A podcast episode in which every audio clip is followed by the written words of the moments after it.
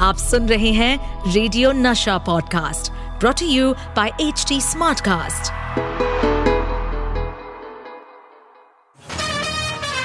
Filmy Calendar Show. Hmm, गुम है किसी के प्यार में दिल सुबह शाम पर तुम्हें लिख नहीं पाऊँ मैं उसका नाम, अरे नाम लिखने की ज़रूरत ही क्या है? नाम तो पता है, सबको पता है, हर मोहल्ले में पता है, हर शहर में पता है, बल्कि पूरे हिंदुस्तान में पता है कि सा से शुरू होता है और का से खत्म होता है? गैस करो, चवन्नी दे दूँगा। अबे सतीश कौशिक। और अब वक्त है अपने कैलेंडर भाई से पूछने का। आज की जादुई तारीख किरिंडर भाई। आपको सनी पाजी की तारीख पे तारीख वाली लाइनों की कसम, आज की तारीख निकाल, वरना मैं सारी दुनिया को आग लगा दूँगा।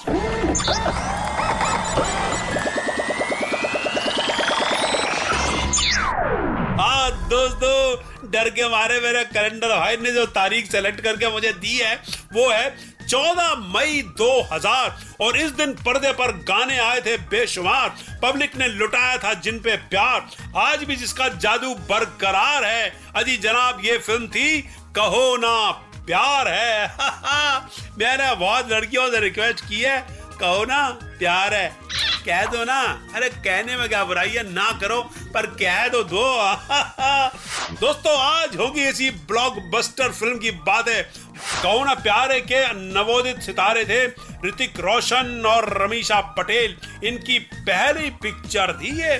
और साथ में थे अनुपम खेर और फ़िल्म के डायरेक्टर थे राकेश रोशन। अच्छा आपको बताऊँ दोस्तों कि इस फ़िल्म के लिए पहले राकेश रोशन की पसंद थे मेगा स्टार शाहरुख खान। मगर ऋतिक ने अपने बाबा से कहा कि आप खान के साथ बहुत फ़िल्में कर चुके हैं। इसलिए आप किसी नए या फ्रेश एक्टर को लीजिए और इस तरह फ़िल्म में आए ऋतिक रोशन और बॉलीवुड में एक और बल्ब लग गया। यानी बॉलीवुड हो गया रोशन ही रोशन विद ऋतिक रोशन राकेश रोशन राजेश रोशन। हेलो महाराज। महाराज इस फ़िल्म की लीड एक्ट्रेस थी नई नवेली।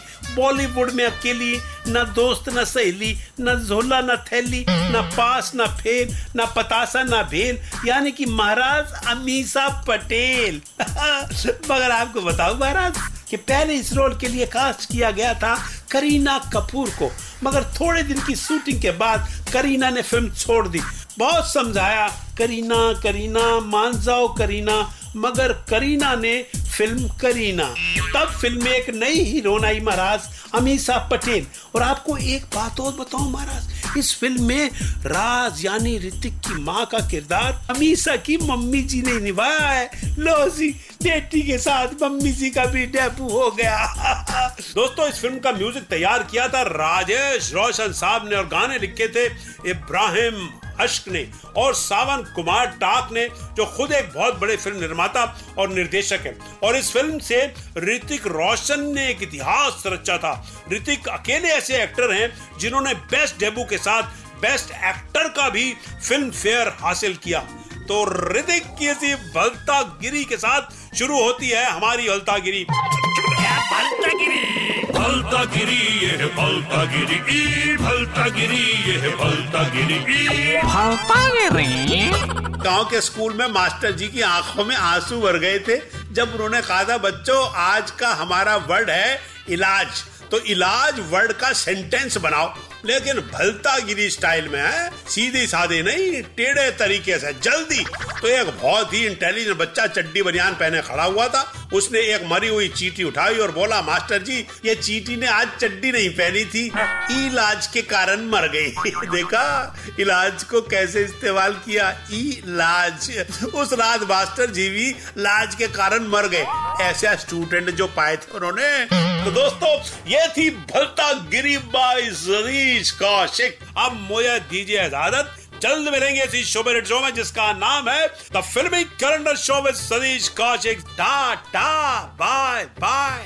प्यार प्यार है, बेशुमार है। अब जरा बेगम से आगे पूछूँगा कि कहो ना प्यार है का क्या रिएक्शन है आपका? डर सा लग रहा है, क्योंकि मेरे को लगता है रिएक्शन पॉजिटिव होगा नहीं। The filmy calendar show with Satish Kaushik. इस पॉडकास्ट पर अपडेटेड रहने के लिए हमें फॉलो करें एट एच डी हम सारे मेजर सोशल मीडिया प्लेटफॉर्म पर मौजूद हैं। और और ऐसे पॉडकास्ट सुनने के लिए log on to W W W dot H D smartcast dot com